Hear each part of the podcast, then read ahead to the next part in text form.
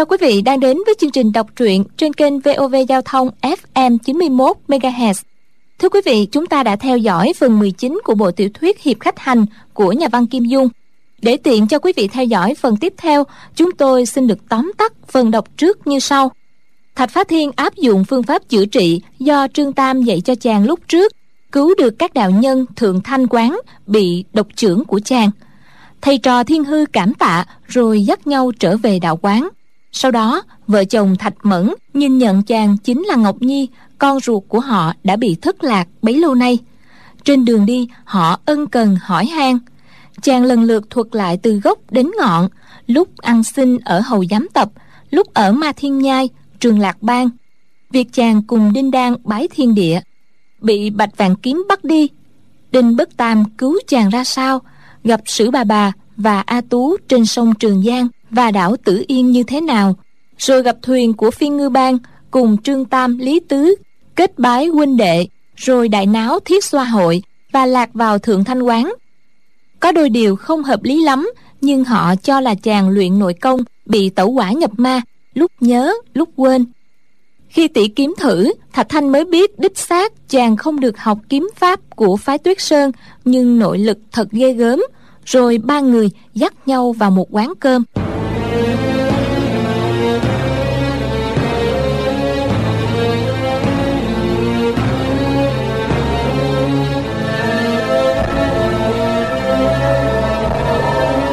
Ba người đưa nhau vào thị trấn ăn một bữa cơm ngon. Hôm nay Mẫn Nhu vui mừng khôn xiết, ăn được nhiều hơn một chén. Ba người ăn xong lại vào một khu núi quan. Thạch Thanh đem những chỗ vi diệu về kiếm pháp giải thích từng chiêu từng thức cho Thạch Phá Thiên nghe. Thạch Phá Thiên mấy tháng này đã gặp được rất nhiều cao thủ, lãnh ngộ được không ít võ học. Bây giờ chàng lại được Thạch Thanh là một tay kiếm pháp siêu quần chỉ điểm cho, nên mau chóng hiểu rõ và quán thông tất cả. Sử bà bà tuy nhận chàng làm đồ đệ, nhưng ở cạnh nhau chẳng được bao lâu, mới dạy xong bảy mươi ba chiêu Kim Ô Đao Pháp đã chia tay. Huống hồ Sử bà bà cũng chưa từng chỉ điểm cặn kẽ như Thạch Thanh, tự hồ chỉ mong chàng khắc chế được kiếm pháp phái Tuyết Sơn, hoàn toàn không có mong muốn gì khác. Trong lúc dạy đao, bà nói tới nói lui toàn là chuyện làm sao đánh bại kiếm pháp của phái Tuyết Sơn, không giống như Thạch Thanh dạy rõ đạo lý võ học trong binh khí và quyền cước. Vợ chồng Thạch Thanh thay nhau chỉ điểm cho chàng đến nơi đến chốn, dạch cho chàng thấy những chỗ sơ hở khi xuất chiêu. Ngày trước ở trong miếu thổ địa, Mẫn Nhu đã truyền dạy kiếm pháp cho chàng, nhưng không tiện lên tiếng, nên kết quả kém hôm nay rất nhiều. Thạch Phá Thiên gặp chỗ nào nghi vấn khó hiểu cũng lập tức hỏi lại. Vợ chồng Thạch Thanh nghe chàng hỏi thì biết rằng kể cả những đạo lý thô thiển nhất của võ học chàng cũng hoàn toàn không biết, nên càng hiểu rõ thì càng trách phái Tuyết Sơn ích kỷ dạy dỗ con mình không đúng cách. Hai người giận dữ vô cùng. Thạch Phá Thiên nội lực bền bỉ, chuyên tâm luyện kiếm từ trưa đến tối, chẳng thấy mệt nhọc chút nào. Chàng luyện võ cả nửa ngày trời mà mặt vẫn không đỏ, vẫn giữ được hơi thở điều hòa. Vợ chồng Thạch Thanh thay phiên nhau dạy chàng đến lúc cả hai mệt lả, mồ hôi đầy người. Thạch Phá Thiên cứ thế học võ công được bảy tám ngày, tiến bộ rất mau. Chàng cũng lãnh hội không ít kiếm pháp của Thượng Thanh Quán do cha mẹ truyền thụ.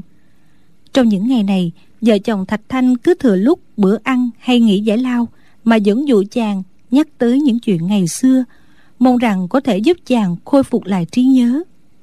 Nhưng những việc sau khi tỉnh lại ở tổng đà ban Trường Lạc thì chàng kể ra danh sách, dù là việc nhỏ cũng thuật lại được rõ ràng. Còn những việc hồi nhỏ ở Quyền Tố Trang hoặc lúc học võ ở Thành Lăng Tiêu thì chàng cứ ngơ ngác chẳng biết gì cả.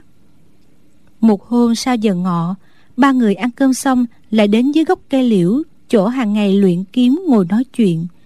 Mẫn Nhu lượm một cành cây nhỏ, viết xuống đất bốn chữ Hắc Bạch Phân Minh, rồi hỏi Thạch Phá Thiên: "Ngọc Nhi, con còn nhớ được bốn chữ này không?" Thạch Phá Thiên lắc đầu nói: "Hài Nhi không biết chữ." Vợ chồng Thạch Thanh giật mình kinh hãi vì con mình trước khi rời khỏi nhà đã được Mẫn Nhu dạy hơn ngàn chữ. Nào Tam Tự Kinh, nào Đường Thi đã đọc lào lào, thế mà bây giờ lại nói không biết chữ. hắc bạch phân minh là bốn chữ viết trên bức hoành phi lớn treo ở giữa sảnh đường tại Quyền Tố Trang, do một danh gia trong võ lâm viết để tặng Thạch Thanh. Bốn chữ này rất hợp với ngoại hiệu hắc bạch song kiếm, lại ngụ ý khen vợ chồng họ chủ trì công lý, nâng đỡ kẻ yếu, áp chế cường đồ. Năm Thạch Phá Thiên bốn tuổi đã biết bốn chữ này, Mẫn Nhu đã ôm con vào lòng. Hai vợ chồng đều khen nó thông minh. Lúc này bà viết mấy chữ này mong gợi cho chàng từ đó mà nhớ lại việc cũ. Ngờ đâu Thạch Phá Thiên đã quên mất cả bốn chữ mình học hồi bốn tuổi. Mẫn Nhu lại cầm cành cây dạch xuống đất một chữ nhất, rồi mỉm cười hỏi: "Chữ này thì Ngọc Nhi còn nhớ không?" Thạch Phá Thiên đáp: "Hài Nhi không biết chữ nào hết, chưa có ai dạy cho con học chữ." Trong lòng Mẫn Nhu đau khổ vô cùng, mắt bà long lanh như sắp phải trào lệ ra ngoài. Thạch Thanh bảo: "Ngọc Nhi, con qua bên kia ngồi nghỉ đi." Thạch Phá Thiên dâng lời, nhưng chàng lại cầm kiếm đem ra chỗ khác luyện tập. Thạch Thanh khuyên nhủ vợ: "Sư muội, Ngọc Nhi đã bị bệnh nặng lắm, không thể một sớm một chiều mà chữa khỏi được." Ông ngừng một chút rồi nói tiếp: "Vả lại Ngọc Nhi mà quên hết những việc đã qua cũng chưa chắc là hoàn toàn không tốt. Thằng nhỏ này trước kia rất phù phiếm hiếu động, bây giờ tuy nó có hơi hơi tâm thần bất ổn nhưng lại thành thực hơn trước nhiều, thế là tốt hơn đó chứ." Mẫn Nhu nghe Thạch Thanh nói rất có lý, liền đổi buồn làm vui, nghĩ bụng: "Không biết chữ thì đã sao, cùng lắm ta lại dạy cho nó từ đầu là xong." Bà nghĩ tới những lúc vui vẻ năm xưa, khi ngồi dạy dỗ con thì trong lòng nảy ra ba mối yêu thương. Tuy hiện giờ cậu con đã trưởng thành, nhưng trong lòng bà thì nó vẫn ngây thơ ấu trĩ, hồ đồ chẳng biết gì. Bây giờ bà lại cảm thấy vừa hoan hỉ vừa thương xót.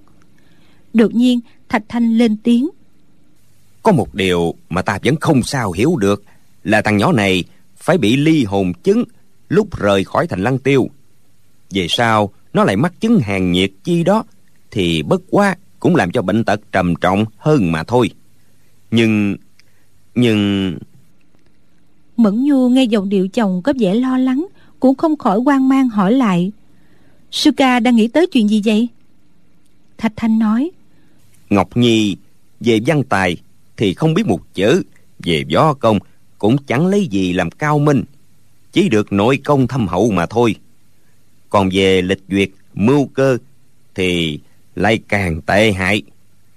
Thế mà mấy năm nay ban Trường Lạc lại trở nên một bang phái lớn trên chốn giang hồ. Chỉ trong tám chín năm đã khởi nên đại nghiệp. Sao họ có thể..." Mẫn Nhu gật đầu nói: "Đúng vậy, làm sao họ lại đưa một đứa con nít lên làm ban chúa?" Thạch Thanh trầm ngâm một chút rồi nói: "Lần trước chúng ta qua Từ Châu, được nghe Lỗ Đông Tam Hùng nói đến người sáng lập Trường Lạc Bang tên là Tư Đồ Hoành, làm ban chúa cũng không giỏi giang gì, nhưng phó ban chúa là Trước Thủ Thành Xuân Bối Hải Thạch, lại là một tay kiệt hiệt. Rồi không hiểu sao chức ban chúa lại giao cho một thiếu niên tên là Thạch Phá Thiên. Lỗ Đông Tam Hùng còn nói ban chúa ban Trường Lạc tên gọi Thạch Phá Thiên là người mê qua đắm sắc, hành vi xảo trá, võ công cao cường. Đáng lẽ không ai biết được lai lịch của hắn, nhưng về sau một đệ tử phái Tuyết Sơn là Hoa Vạn Tử nhận ra hắn đúng là Thạch Trung Ngọc, một tên phản đồ phái đó. Lúc đó phái Tuyết Sơn đang đi đến bàn Trường Lạc để đòi người, nhưng bây giờ chúng ta có thấy gã hành vi xảo trá, võ công cao cường gì đâu. Tám chữ này thật không xứng với nó chút nào." Mẫn Nhu nhíu mày nói: "Chúng ta cứ tưởng Ngọc Nhi tuy còn nhỏ tuổi mà đã mưu cơ quỷ quyệt ghê gớm. Nếu võ công nó lại cao cường thì làm ban chúa cũng chẳng có chi kỳ lạ. Lúc đó chúng ta cũng chẳng hoài nghi gì, chỉ bằng cách cứu nó ra để khỏi mắc vào độc thủ của phái Tuyết Sơn. Nhưng tình trạng như thế này thì..." Bà trầm ngâm một lúc, đột nhiên cao giọng nói tiếp: "Sư ca, trong vụ này nhất định có một âm mưu gì ghê gớm lắm. Sư ca thử nghĩ xem, Trước Thủ Thành Xuân Bối Hải Thạch là một người rất tinh tế thâm trầm, có thể làm việc này. Bà nói tới đây bỗng trong lòng phát sợ, giọng nói cũng run rẩy đi. Thạch Thanh hai tay chắp sau lưng, từ từ dạo bước quanh gốc cây liễu, miệng không ngớt lẩm bẩm. Bảo nó làm ban chúa là vì cái gì? Vì cái gì đây? Ông đi quanh gốc liễu được năm vòng, tự nhiên trong đầu dục nảy ra một tia sáng, rồi hiểu rõ mọi sự. Ông thấy mọi chi tiết đều rất phù hợp, chỉ vì câu chuyện đáng sợ quá nên chưa dám nói ra.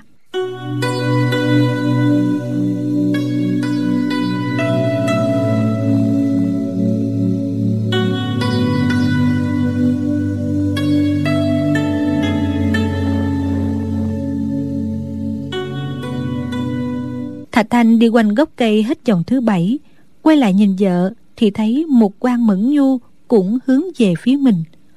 Bốn mắt chạm nhau, đều lộ ra thần sắc vô cùng sợ hãi. Hai vợ chồng sững sờ nhìn nhau một chập, rồi đột nhiên cùng nói lên: Thưởng thiện phạt ác. Bốn chữ thưởng thiện phạt ác vang lên, Thạch Phá Thiên đứng đằng xa cũng nghe rõ. Chàm vội chạy lại hỏi: Gia Gia, ma ma, thưởng thiện phạt ác là cái gì vậy? Lúc ở Thiết Xoa hội, hài nhi đã nghe thấy người ta nói tới. Cả những vị đạo trưởng ở chùa Thượng Thanh cũng đề cập đến mấy lần. Thạch Thanh không trả lời câu hỏi của chàng. Ông hỏi lại: Lục Ngọc Nhi cùng bọn Trương Tam, Lý Tứ kết nghĩa anh em, họ có biết Ngọc Nhi là ban chúa ban Trường Lạc không? Thạch Phá Thiên đáp: Họ không nói gì tới chuyện đó, chắc là không biết. Thạch Thanh lại hỏi: Tình hình lúc Ngọc Nhi cùng họ thách nhau uống rượu độc ra sao? Ngọc Nhi hãy kể tỉ mỉ cho ta nghe. Thạch Phá Thiên kinh ngạc hỏi: Đó là rượu độc ư? Sao hài nhi uống vào lại chẳng thấy việc gì? Rồi chàng đem chuyện gặp Trương Tam Lý Tứ ra sao, tình hình uống rượu ăn thịt thế nào, thuật lại từ đầu đến cuối. Thạch Thanh lẳng lặng nghe chàng kể hết, suy nghĩ một lúc lâu rồi nói: Ngọc Nhi, có việc này ta cần nói rõ cho con biết. Bây giờ may ra còn có thể cứu vãn được. Ngọc Nhi bất tất phải kinh hãi và hoảng sợ. Ông ngừng lại một chút rồi nói tiếp: Ba mươi năm trước, trong võ lâm có rất nhiều môn phái lớn cùng bang hội lớn. Những vị thủ lãnh của các môn phái bang hội này đều kẻ trước người sau nhận được thiệp mời, mời họ vào ngày tám tháng mười hai năm đó đến Hiệp Khách Đảo ngoài Nam Hải để ăn cháo lạp bát. Thạch Phá Thiên gật đầu nói: Đúng rồi, nhiều người nghe nói tới chuyện đến Hiệp Khách Đảo để ăn cháo lạp bát thì rất sợ hãi. Không biết là lý do gì? Cháo lạp bát có độc hay sao? Thạch Thanh nói: Chuyện đó thì không ai biết được. Các thủ lãnh của môn phái cùng bang hội lớn này nhận được thiệp mời bằng đồng bài đó. Thạch Phá Thiên hỏi xen vào: Họ dùng đồng bài làm thiệp mời ư? Có phải là hai tấm bài đồng đó không? Thạch Thanh đáp: Đúng lắm, chính là hai tấm bài đồng mà Ngọc Nhi đã lấy được trong mình chiếu hư sư bá. Trên một tấm khắc bộ mặt tươi cười, tức là thưởng thiện. Còn tấm kia khắc bộ mặt tức giận hung dữ là phạt ác. Người đưa bài đồng là hai gã thiếu niên, một mập một gầy. Thạch Phá Thiên hỏi: Thiếu niên ư? Thạch Thanh nói: Đây là chuyện ba mươi năm về trước. Khi ấy họ còn nhỏ tuổi. Những vị thủ lãnh các bang các phái khi nhận được đồng bài đó, hỏi chủ nhân mời khách là ai, thì hai vị sứ giả kia chỉ đáp: Khi tới nơi dĩ nhiên sẽ biết rõ. Rồi họ còn nói: Người nhận được thiệp mời mà đến nơi đúng hẹn thì bình yên vô sự, còn không thì cả môn phái bang hội chẳng thể tránh khỏi đại họa lâm đầu. Dĩ nhiên người ta phải tự hỏi nên đi hay không đi. Người nhận được bài đồng đầu tiên là Húc Sơn đạo trưởng của phái Thanh Thành ở Xuyên Tây. Ông ta cười rộ lên, rồi nắm lấy hai tấm bài đồng trong tay, vận nội công bó bẹp do viên lại. Đạo trưởng khét tiếng về nội công trên giang hồ lúc bấy giờ, tin chắc rằng hai gã thiếu niên ngông cuồng kia thấy vậy phải lùi bước. Ngờ đâu hai gã thiếu niên đó vừa thấy bài đồng bị bóp nát, đột nhiên phóng ra bốn chưởng đánh vào trước ngực Húc Sơn đạo trưởng, giết chết vị lãnh tụ ở Xuyên Tây. Thạch Phá Thiên ồ lên một tiếng rồi hỏi: Họ hạ thủ ác độc đến thế ư? Thạch Thanh lại nói tiếp: Lúc ấy dĩ nhiên là quần đạo phái Thanh Thành hợp lực lại để công kích. Ngày ấy võ công hai gã thiếu niên còn chưa ghê gớm bằng sau này, thế mà chung đoạt được hai thanh trường kiếm, hạ sát ba vị đạo nhân rồi mới bỏ đi. Phái Thanh Thành thành thế lừng lẫy, Húc Sơn đạo trưởng danh vọng hơn đời, thế mà chịu để hai gã thiếu niên hỗn xược đến tận nơi hạ sát trưởng môn cùng môn hạ rồi yên ổn bỏ đi. Vụ này chỉ nửa tháng sau là đồn đại khắp giang hồ. Hai mươi hôm sau, Điều lão tiêu đầu của Tây Trúc Tiêu Cục ở Dự Châu mở đại tiệc mừng thọ lục tuần, khách khứa đến rất đông. Hai gã thiếu niên kia đột ngột đến nơi, đưa bài đồng ra. Tần khách vốn đang xôn xao bàn luận về vụ này, vừa thấy chúng đến liền nổi nóng công phẫn, nhất tề bao vây lại tấn công. Không ngờ hai gã thiếu niên này lại ung dung chạy thoát. Ba hôm sau, Điều lão tiêu đầu cùng ba mươi mạng người ở Tây Trúc Tiêu Cục đều bị giết sạch không rõ ràng. Ngay bọn tiêu sư chai cờ cũng phải chết, chỉ còn lại những người già yếu và đàn bà trẻ con. Ngay cổng chính Tây Trúc Tiêu Cục có đông hai tấm bài đồng này. Thạch Phá Thiên thở một hơi rồi nói: Hài nhi lần đầu được thấy hai tấm bài đồng này là đóng trên cửa khoang thuyền đựng đầy xác chết của Phi Ngư Bang. Không ngờ rằng Không ngờ rằng đó là thiếp mời của Diêm Dương gửi tới. Thạch Thanh nói: Vụ này truyền tụng ra ngoài, mọi người đều muốn thỉnh chưởng môn nhân Diệu Đế đại sư của phái Thiếu Lâm ra mặt lãnh đạo võ lâm đối phó. Không ngờ khi đến Thiếu Lâm tự thì những tăng nhân trong chùa nói là phương trưởng đại sư đã ra ngoài dân du chưa về. Họ nói chuyện ấp úng, xem ra có vẻ không thật. Mọi người liền lên võ đàn định tìm chưởng môn nhân là Ngu Trà đạo trưởng. Không ngờ những đạo nhân trong chân võ quán cũng buồn rầu nói là chưởng môn đã xuất quan rồi. Mọi người đều phải suy nghĩ là hai cao thủ tuyệt đỉnh võ lâm này đồng thời đột nhiên mất tích. Nếu không phải là trung độc thủ của sứ giả Hiệp Khách Đảo thì cũng đã đi trốn tai họa này rồi. Thiện Bản trưởng lão của Ngũ Đài Sơn và Khổ Bách đạo trưởng của phái Côn Luân bèn ra mặt mời các trưởng môn phái lớn trong võ lâm cùng thương nghị tìm cách đối phó. Họ bèn cử người đi khắp nơi để điều tra lai lịch của hai vị sứ giả này. Hai vị sứ giả thật là thần xuất quỷ mạc. Khi đối phương có chuẩn bị đề phòng thì tìm đâu cũng không thấy bóng hai người, nhưng khi cảnh giới vừa lơi lỏng lẻo là chúng không biết từ ở đâu chui ra để truyền hai miếng lệnh câu hồn. Hai người này chẳng những hành tung xuất quỷ nhập thần, bản lãnh cao cường, mà còn thiện nghề dùng độc.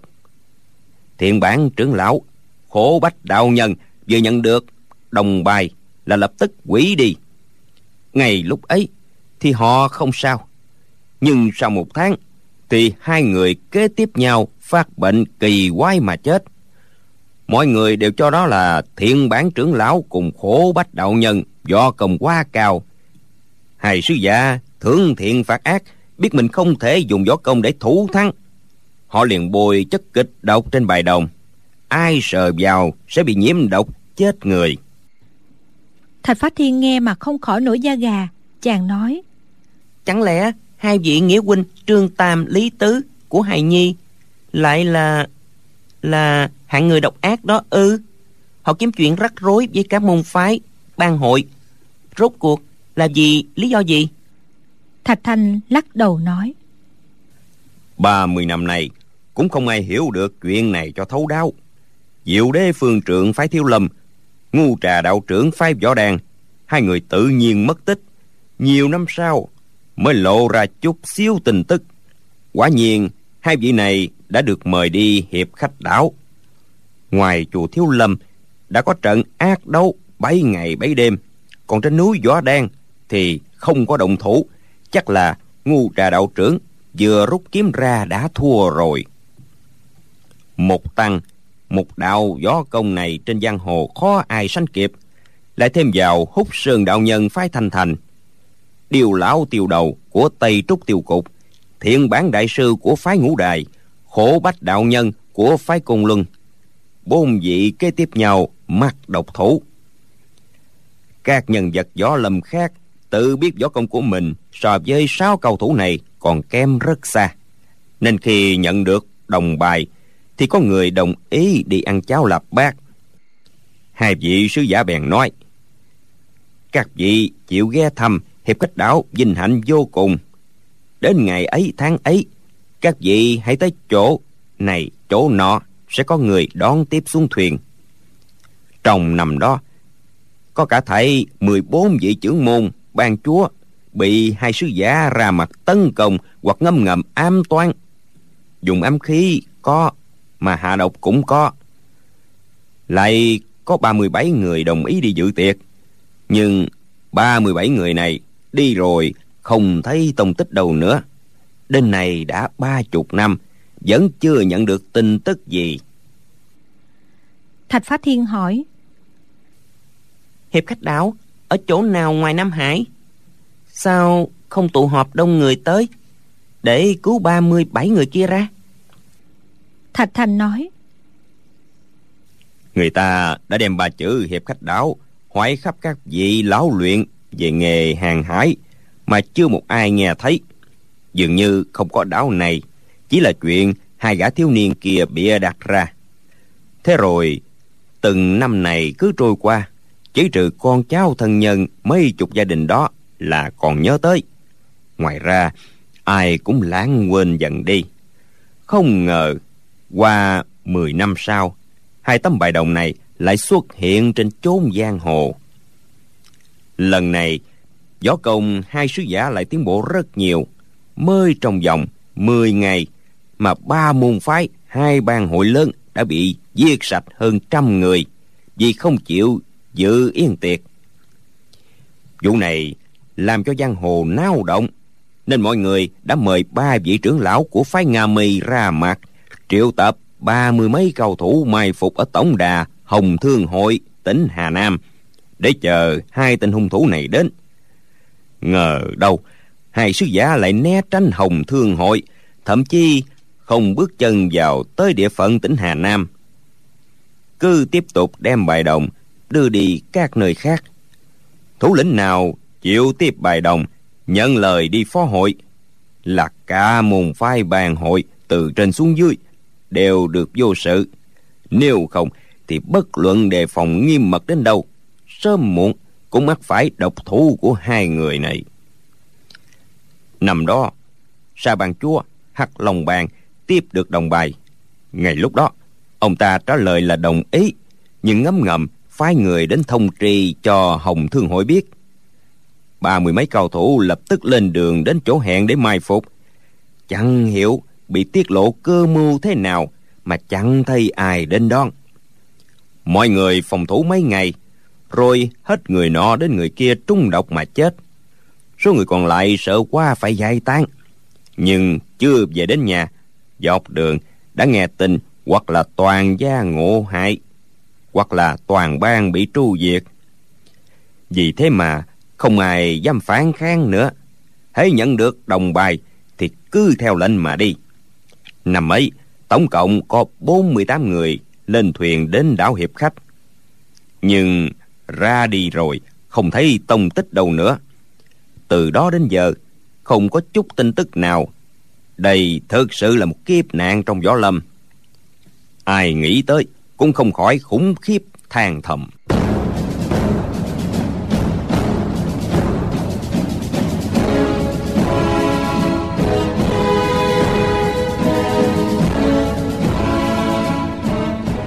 Thạch Phá Thiên rất muốn không tin, nhưng chính mắt chàng đã thấy một thuyền đầy xác chết của bang chúng Phi Ngư Bang cùng toàn thể hội chúng Thiết Xoa Hội bị giết sạch.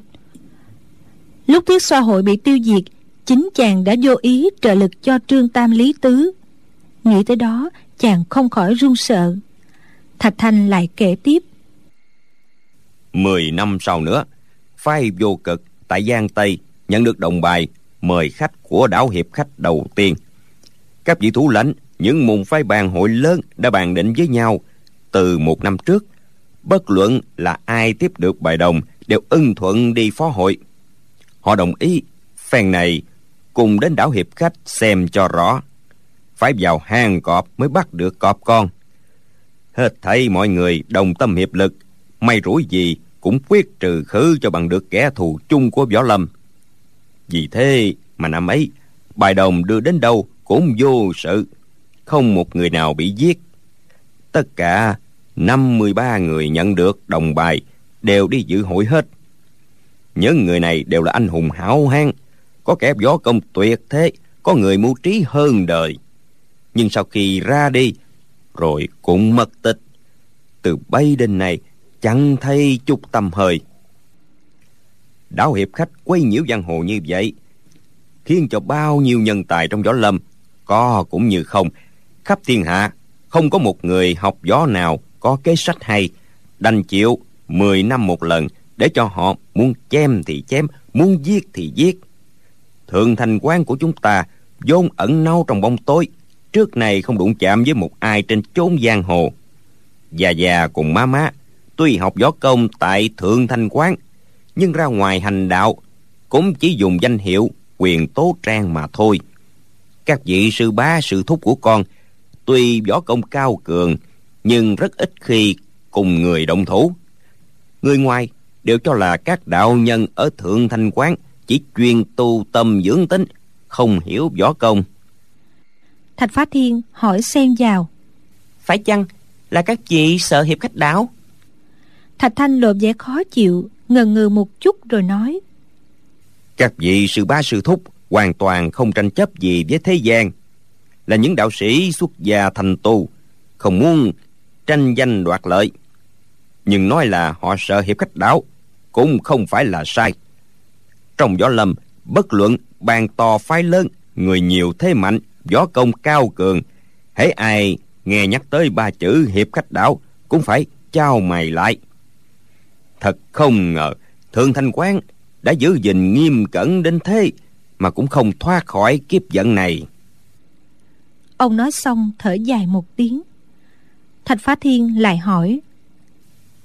Gia gia, má má muốn làm trưởng môn Thượng Thanh Quán, phải chăng là để đi hiệp khách đảo thám thính thực hư?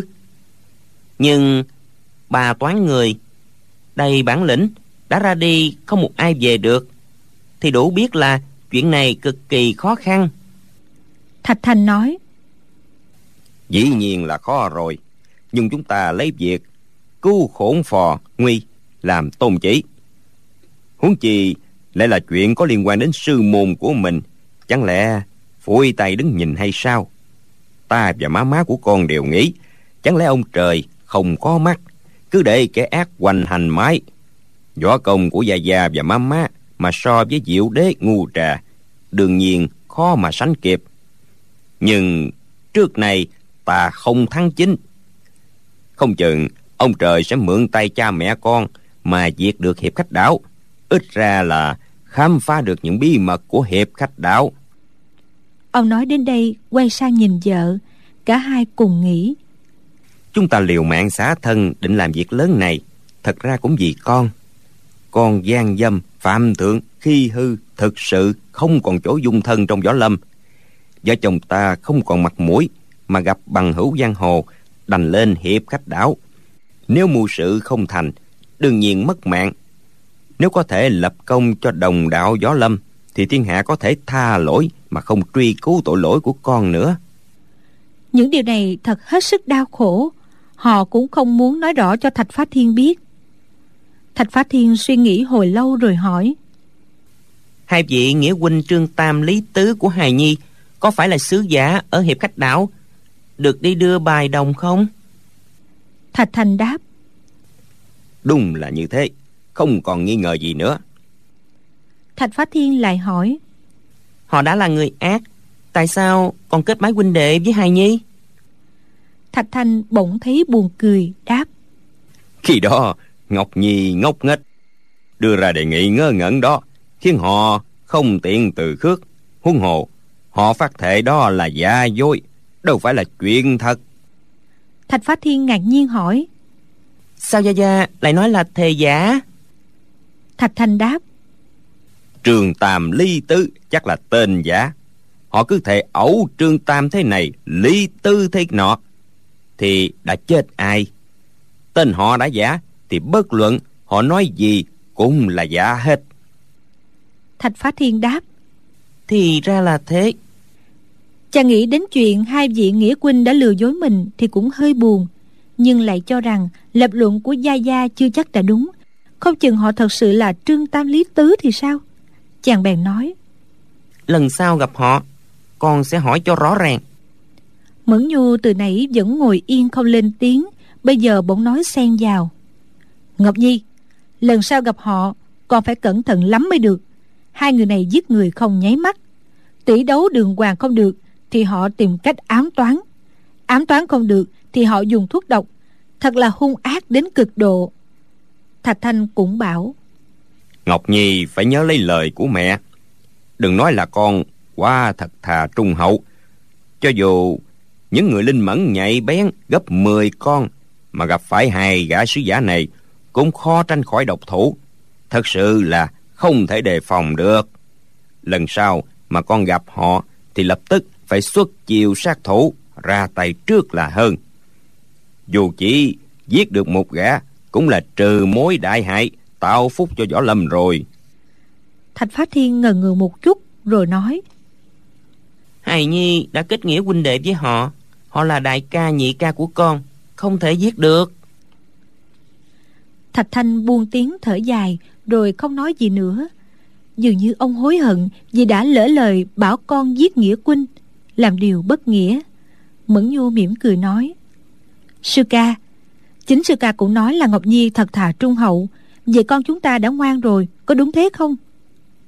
Thạch Thanh gật đầu đáp: Đúng là nó thật sự ngoan ngoãn rồi, nhưng vì thế mà có người lợi dụng nó để gánh thay tai họa cho họ.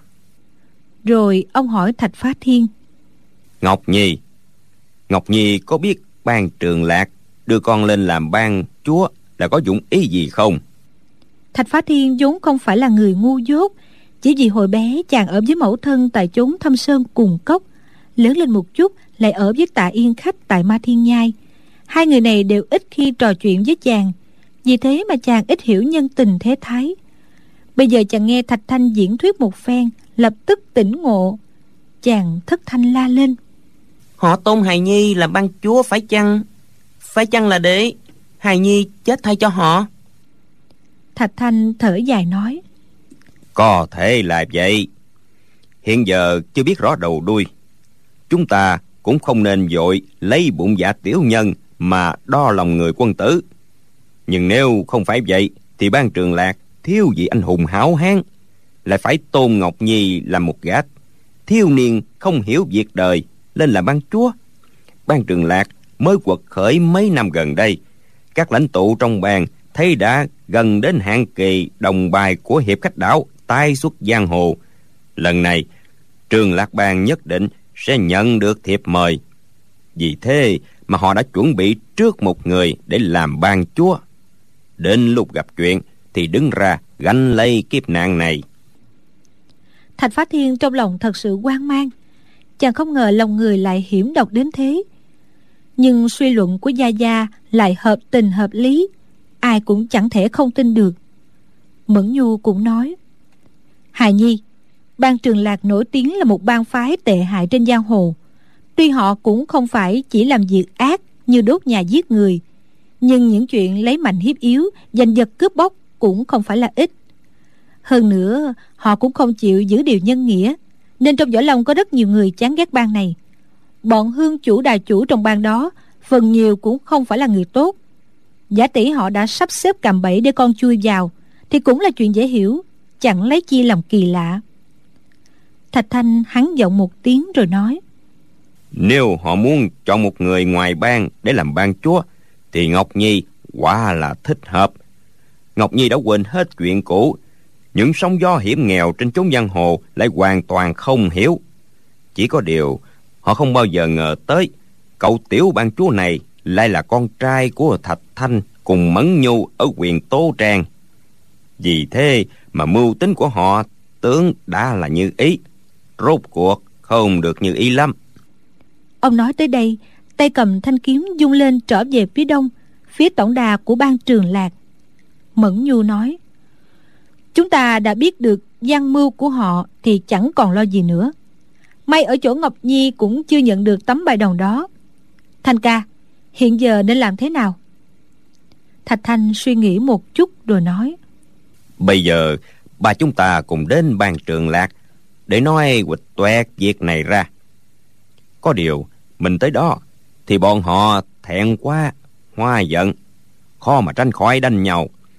Bên mình chỉ có ba người không thể địch nổi, hơn nữa cũng nên có mấy nhân vật nổi danh trong võ lâm đứng ra làm chứng để tránh khỏi phiền lụy sau này cho Ngọc Nhi.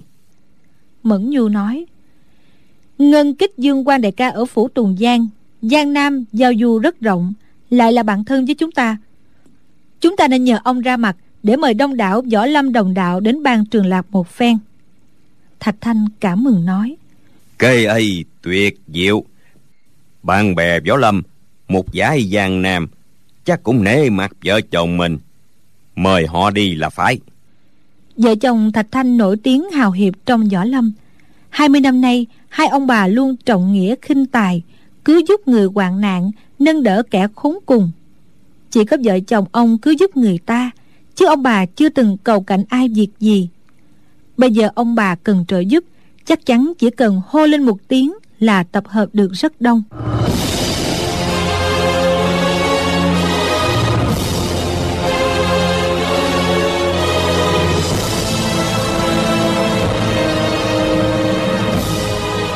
Một nhà ba người nhằm phía đông nam mà đi tới phủ Tùng Giang.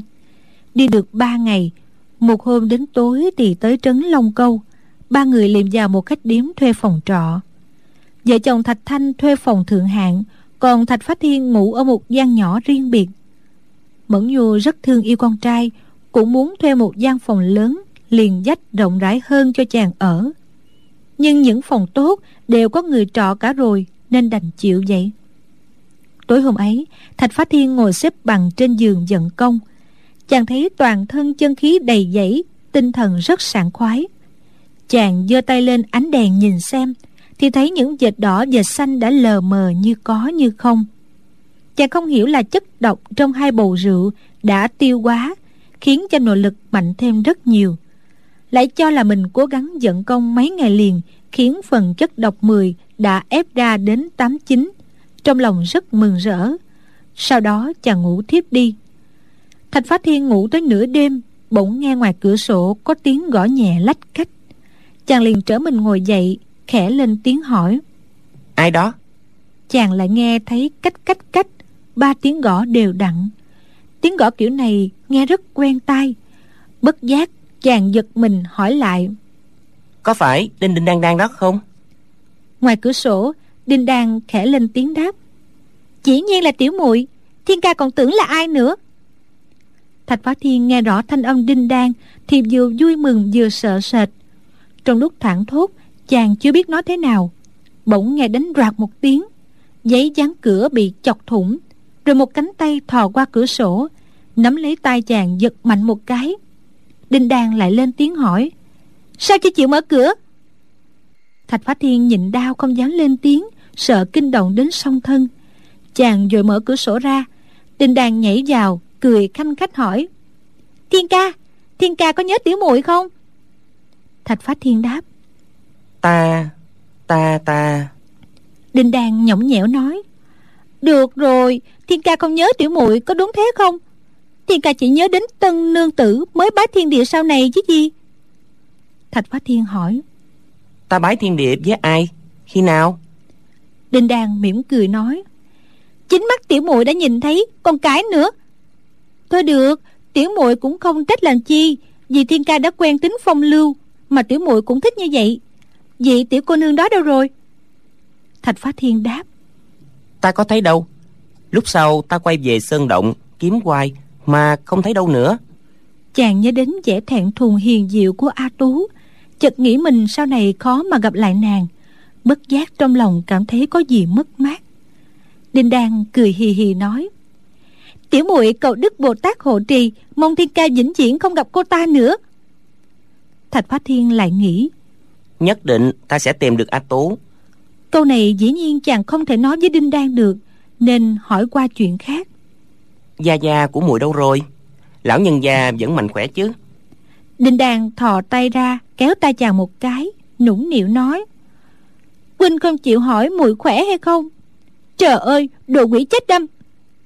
Thì ra nội lực trong người Thạch Phá Thiên phát động đã làm cho hai ngón tay nàng bật ngược lại. Thạch Phá Thiên bèn hỏi: Đinh Đinh Đan Đan có khỏe không? Hôm trước ta bị Đinh Đinh Đan Đan liệng xuống sông, may mà rớt trúng thuyền, không bị chết chìm. Chàng lại nghĩ ngay đến đã cùng nằm chung với A Tú, lại băn khoăn tự hỏi: A Tú đi đâu rồi? Sao nàng không đợi mình? Mấy ngày nay chàng siêng năng học võ, nên dáng dấp A Tú vừa xuất hiện trong đầu là biến mất ngay. Lúc này gặp phải Đinh Đan, chàng bỗng thấy không thể nào quên được A Tú, cứ mãi nghĩ đến nàng. Đinh Đan nói: Sao lại nói là may mà rớt trúng vào thuyền?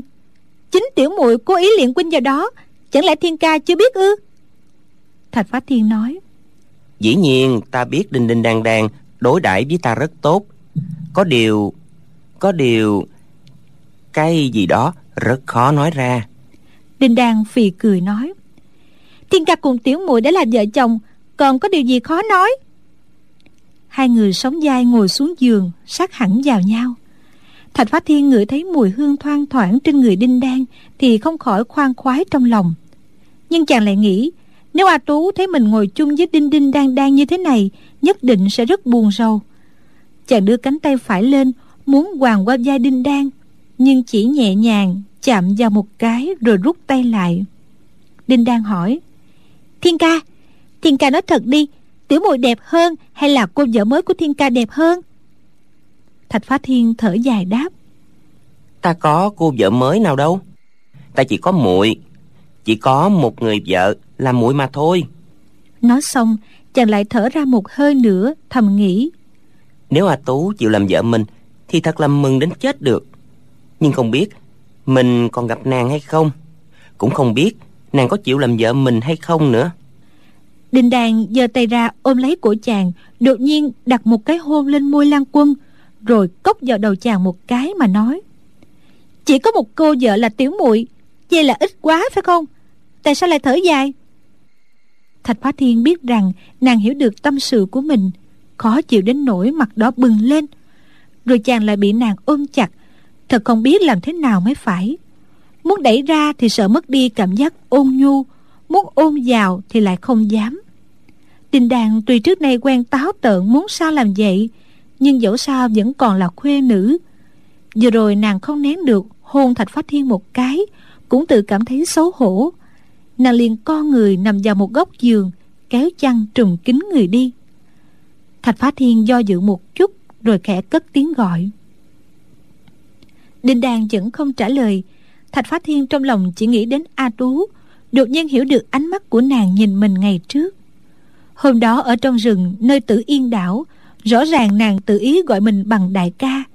Trong lòng chàng mừng rỡ vô cùng, nghĩ bụng: A Tú chịu làm vợ của ta.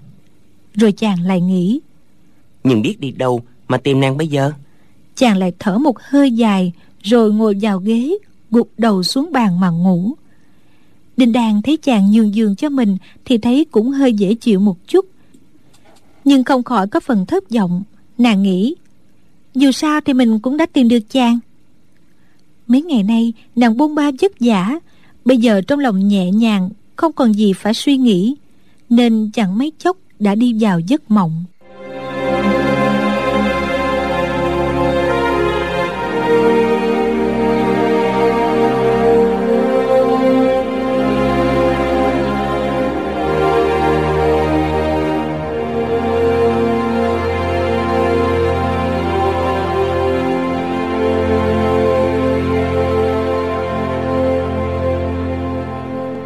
Hai người ngủ cho đến sáng, bỗng nghe có tiếng gõ cửa nhẹ nhàng, rồi giọng Mẫn Nhu gọi: Ngọc Nhi đã dậy chưa? Thạch Phá Thiên nghe tiếng gọi rồi đáp: Má má. Chàng ngồi nhõm dậy, đưa mắt nhìn thấy Đinh Đan thì không khỏi chân tay luống cuống. Mẫn Nhu lại gọi: Ngọc Nhi, mở cửa ra, mẹ có chuyện muốn nói đi. Chàng dạ một tiếng, do dự giây lát rồi định rút then mở cửa. Đinh Đan thẹn quá. Nàng cùng Thạch Phá Thiên đêm khuya chung phòng, tuy hai người vẫn còn giữ lễ, nhưng người ngoài thấy tình trạng này ai mà tin được. Huống chi đây lại là mẹ chồng, nhất định bà sẽ coi thường. Nàng quay đầu lại mở cửa sổ, toan nhảy giọt ra ngoài, nhưng liếc mắt nhìn thấy Thạch Phá Thiên thì lại nghĩ bụng: dễ gì mà tìm thấy Thạch Lan, phen này chia tay biết ngày nào mới lại gặp được nhau. Nàng liền giơ tay ra hiệu cho chàng đừng mở cửa. Thạch Phá Thiên khẽ nói: Má má ta đó, không sao đâu. Hai tay chàng đã chạm vào then cửa. Đinh Đan nghĩ nhanh như chớp: Nếu là người khác thì còn không đáng ngại, nhưng bà là mẫu thân chàng thì lại cần phải giữ gìn. Nàng toan nhảy qua cửa sổ để trốn chạy thì đã không kịp nữa. Đinh Đan vốn là một vị cô nương chẳng biết sợ trời sợ đất là gì, nhưng nàng nghĩ tới chuyện giáp mặt mẹ chồng trong tình trạng khó xử này, không khỏi toàn thân nóng bừng. Nàng thấy Thạch Phá Thiên muốn rút then cửa, thì trong lúc gấp rút bèn đưa tay trái ra chiêu hổ trảo thủ nắm lấy quyệt linh đài, tay phải sử chiêu ngọc nữ niêm châm điểm vào quyệt quyền khu sau lưng Thạch Phá Thiên. Thạch Phá Thiên chỉ thấy hai chỗ quyệt đạo bị tê đi một chút rồi bất động. Đinh Đan bồng chàng lên chui vào gầm giường. Mẫn Nhu là người từng trải giang hồ, vừa nghe tiếng cậu con khẽ rên lên một tiếng, biết ngay là có chuyện rồi. Bà nóng ruột cứu con, huýt mạnh vai vào cánh cửa một cái cho then cửa gãy ra. Mẫn Nhu bước vào phòng, thấy cửa sổ mở toang mà chẳng thấy con mình đâu. Bà lớn tiếng gọi: Sư ca, mau vào đây. Thạch Thanh cầm kiếm chạy tới. Mẫn Nhu run rẩy nói: Ngọc Nhi, Ngọc Nhi đã bị người ta cướp đem đi rồi. Bà vừa nói vừa trỏ tay vào cửa sổ. Hai người đồng thời dí đầu ngón chân xuống đất, song song bay qua cửa sổ. Một bóng đen, một bóng trắng như đôi chim khổng lồ giọt ra, thân pháp tuyệt đẹp. Đinh Đan núp dưới gầm giường nhìn thấy, không khỏi khen thầm: Những cao thủ giàu kinh nghiệm giang hồ như vợ chồng Thạch Thanh đáng lẽ không bị mắc lừa một cách dễ dàng như vậy. Chỉ vì trong lòng nao núng nên tinh thần rối loạn. Mẫn Nhu thấy con trai yêu quý mất tích, trong lòng đã sẵn thành kiến. Bà đoán ngay rằng nếu không phải phái Tuyết Sơn thì cũng là ban Trường Lạc đã đến bắt cóc con mình đi. Bà phá cửa vào phòng, chỉ sau tiếng rên của Thạch Phá Thiên một khoảnh khắc, nghĩ rằng đuổi nhanh thì kịp, nên bà không kịp quan sát kỹ trong phòng một lần nữa. Thạch Phá Thiên tuy bị Đinh Đan nắm lấy yếu quyệt, nhưng nội lực chàng ghê gớm nên tự thúc đẩy khai thông được ngay. Có điều người chàng đang bị Đinh Đan ôm chặt, mà chàng cũng không muốn lên tiếng hô hoáng song thân. Chàng còn đang ngần ngừ, vợ chồng Thạch Thanh đã bay qua cửa sổ ra ngoài. Gầm giường đầy bụi cát, Thạch Phá Thiên hít phải hắt hơi luôn ba tiếng. Chàng dắt tay Đinh Đan từ dưới gầm giường chui ra, thì thấy nàng mặt mũi đỏ bừng, ra chiều bẽn lẽn vô cùng. Thạch Phá Thiên nói: Đó là Gia Gia cùng má má của ta. Đinh Đan đáp: Tiểu muội biết rồi, chiều hôm qua tiểu muội đã nghe thấy Thiên ca gọi hai vị đó. Thạch Phá Thiên hỏi: Đợi lát nữa Gia Gia cùng má má quay về, Đinh Đinh Đan Đan có ra tương kiến không? Đinh Đan ngoẹo đầu nói: Tiểu muội không muốn gặp Gia Gia và má má của huynh. Họ đã coi thường ông nội tiểu muội thì dĩ nhiên cũng coi thường các tiểu muội. Mấy hôm nay Thạch Phá Thiên được ở chung với cha mẹ, nghe chuyện trò khá nhiều. Chàng biết hai ông bà quang minh chính đại, chủ trương làm điều nghĩa hiệp, khác hẳn lối hành sự của Đinh Bất Tam. Chàng im lặng một lát rồi hỏi: Vậy thì phải làm sao? Đinh Đan cũng nghĩ bụng, vợ chồng Thạch Thanh chẳng mấy chốc sẽ quay trở lại. Nàng liền bảo: Thiên ca qua phòng tiểu muội để tiểu muội bàn một việc. Thạch Phá Thiên ngạc nhiên hỏi lại: Đinh Đinh Đan Đan cũng trọ trong khách điếm này ư? Ừ. Đinh Đan cười nói: Đúng vậy, muội muốn nửa đêm đến bắt chồng, không ở đây thì còn ở đâu? Trước lời, nàng nhảy Thạch Phá Thiên rồi nhảy qua cửa sổ xuống sân, đi qua một khu vườn. nhìn quanh bốn phía không thấy ai, liền đẩy cửa vào một căn phòng nhỏ. Thạch Phá Thiên vào theo, không thấy Đinh Bất Tam thì rất yên tâm. Chàng hỏi: Gia gia của Đinh Đinh Đan Đan đâu rồi? Đinh Đan đáp: Tiểu muội trốn đi một mình, gia gia không có ở đây. Thạch Phá Thiên lại hỏi: Tại sao lại thế?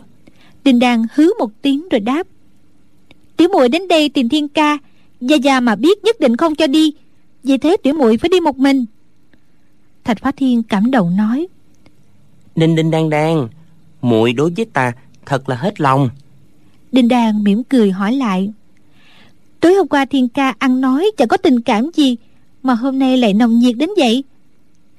Thạch Phá Thiên cười đáp: Đinh Đinh Đan Đan đã nói mà, chúng ta là vợ chồng thì có gì mà không nói được. Đinh Đan lại đỏ mặt lên. Bỗng nghe ngoài sân có tiếng ồn ào. Thạch Thanh lớn tiếng nói: Đây là tiền trả tiền phòng, tiền cơm. Tiếp theo tiếng gió ngựa vang lên. Vợ chồng Thạch Thanh dắt ngựa đi mau ra khỏi điếm. Thạch Phá Thiên chạy theo hai bước rồi dừng lại. Sau đó quay đầu hỏi Đinh Đan: Đinh Đinh Đan Đan, có biết Tùng Giang Phủ ở chỗ nào không? Đinh Đan mỉm cười nói: Tùng Giang Phủ là một nơi đô hội, sao lại không biết? Thạch Phá Thiên nói: Gia gia cùng má má của ta đang đến Tùng Giang Phủ để kiếm một người tên gọi Ngân Kích Dương Quan gì đó. Vậy chúng ta cũng theo tới đó đi. Chàng gặp Đinh Đan lại không nỡ chia tay. Đinh Đan nghĩ thầm: Chàng ngốc này không biết đường đi. Tùng Giang Phủ ở về hướng đông nam, chỉ bằng ta dẫn chàng chạy về ngã đông bắc. Như vậy mỗi lúc một xa song thân của chàng không sợ phải chạm mặt nữa. Nàng nghĩ vậy mà đắc ý trong lòng, không nén nổi phải mỉm cười. Khóe miệng nàng tươi như hoa nở. Thạch Phá Thiên nhìn không chớp mắt. Đinh Đan cười nói: Thiên ca chưa trông thấy tiểu muội bao giờ hay sao mà cứ nhìn mãi như thế? Thạch Phá Thiên nói: Đinh Đinh Đan Đan, nàng thật là xinh đẹp, so với má má ta còn đẹp hơn nhiều. Chàng lại nghĩ thầm: Không biết so với A Tú thì ai đẹp hơn? Đinh Đan cũng cười hì hì nói: Thiên ca, huynh cũng đẹp lắm, đẹp hơn cả gia gia của muội. Nàng nói xong nổi lên tràng cười khanh khách. Hai người trò chuyện một lúc. Thạch Phá Thiên lại nhớ tới song thân liền nói: Gia gia má má mà không tìm thấy ta, nhất định phải lo lắng. Chúng ta phải rượt theo ngay mới được. Đinh Đan nói: Được lắm, Thiên ca thật là một người con hiếu thuận. Hai người trả tiền cơm tiền trọ xong, bước ra khỏi quán đi ngay. Chủ quán cùng bọn tiểu nhị thấy hôm qua Thạch Phá Thiên theo vợ chồng Thạch Thanh vào ngủ trọ, mà bây giờ lại từ phòng một cô gái xinh đẹp đi ra, thì ngấm ngầm kinh ngạc. Họ thi nhau bàn tán về chuyện này đến mười mấy ngày. Những câu chuyện của họ càng lúc càng thêm thắt những chi tiết kỳ dị, phần lớn đều là đoán mò. Thạch Phá Thiên cùng Đinh Đan ra khỏi Long Câu Trấn, nhằm phía đông mà đi. Được chừng ba dặm thì tới ngã ba đường. Đinh Đan không ngần ngừ chút nào, nhằm phía đông bắc thẳng tiến. Thạch Phá Thiên yên trí nàng biết đường, cứ sống dai mà đi. Chàng nói: Gia gia má má cưỡi ngựa tốt, chạy nhanh. Nếu người không dừng lại ăn uống nghỉ ngơi thì mình không rượt theo kịp.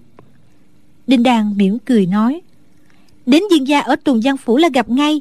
Song thân Thiên ca đã là người lớn, chẳng lẽ còn sợ lạc đường hay sao? Thạch Phá Thiên nói: Song thân ta đã đi khắp thiên hạ rồi, làm sao mà lạc đường được. Hai người vừa đi vừa nói chuyện rất vui vẻ. Thạch Phá Thiên ở với song thân mấy hôm nay được giáo huấn khá nhiều, nên đã hiểu đôi chút việc đời. Đinh Đan thấy tính tình ngốc nghếch của chàng đã giảm được nhiều, trong bụng mừng thầm tự nhủ: Thạch Lan sau khi lâm trọng bệnh, bao nhiêu việc cũ đều quên hết, nhưng những việc mới đây chỉ nhắc một lần là chàng nhớ ngay. Thế rồi dọc đường, nàng đem lề lối giang hồ, nhân tình thế thái nói cho chàng nghe rất nhiều.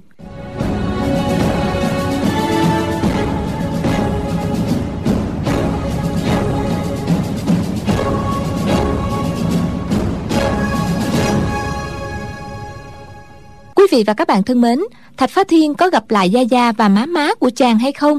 Mời quý vị theo dõi tiếp vào chương trình đọc truyện ngày mai nhé. Và đừng quên góp ý cho chương trình vào hộp thư điện tử đọc truyện vovavonggmail.com. Bây giờ thì xin chào tạm biệt.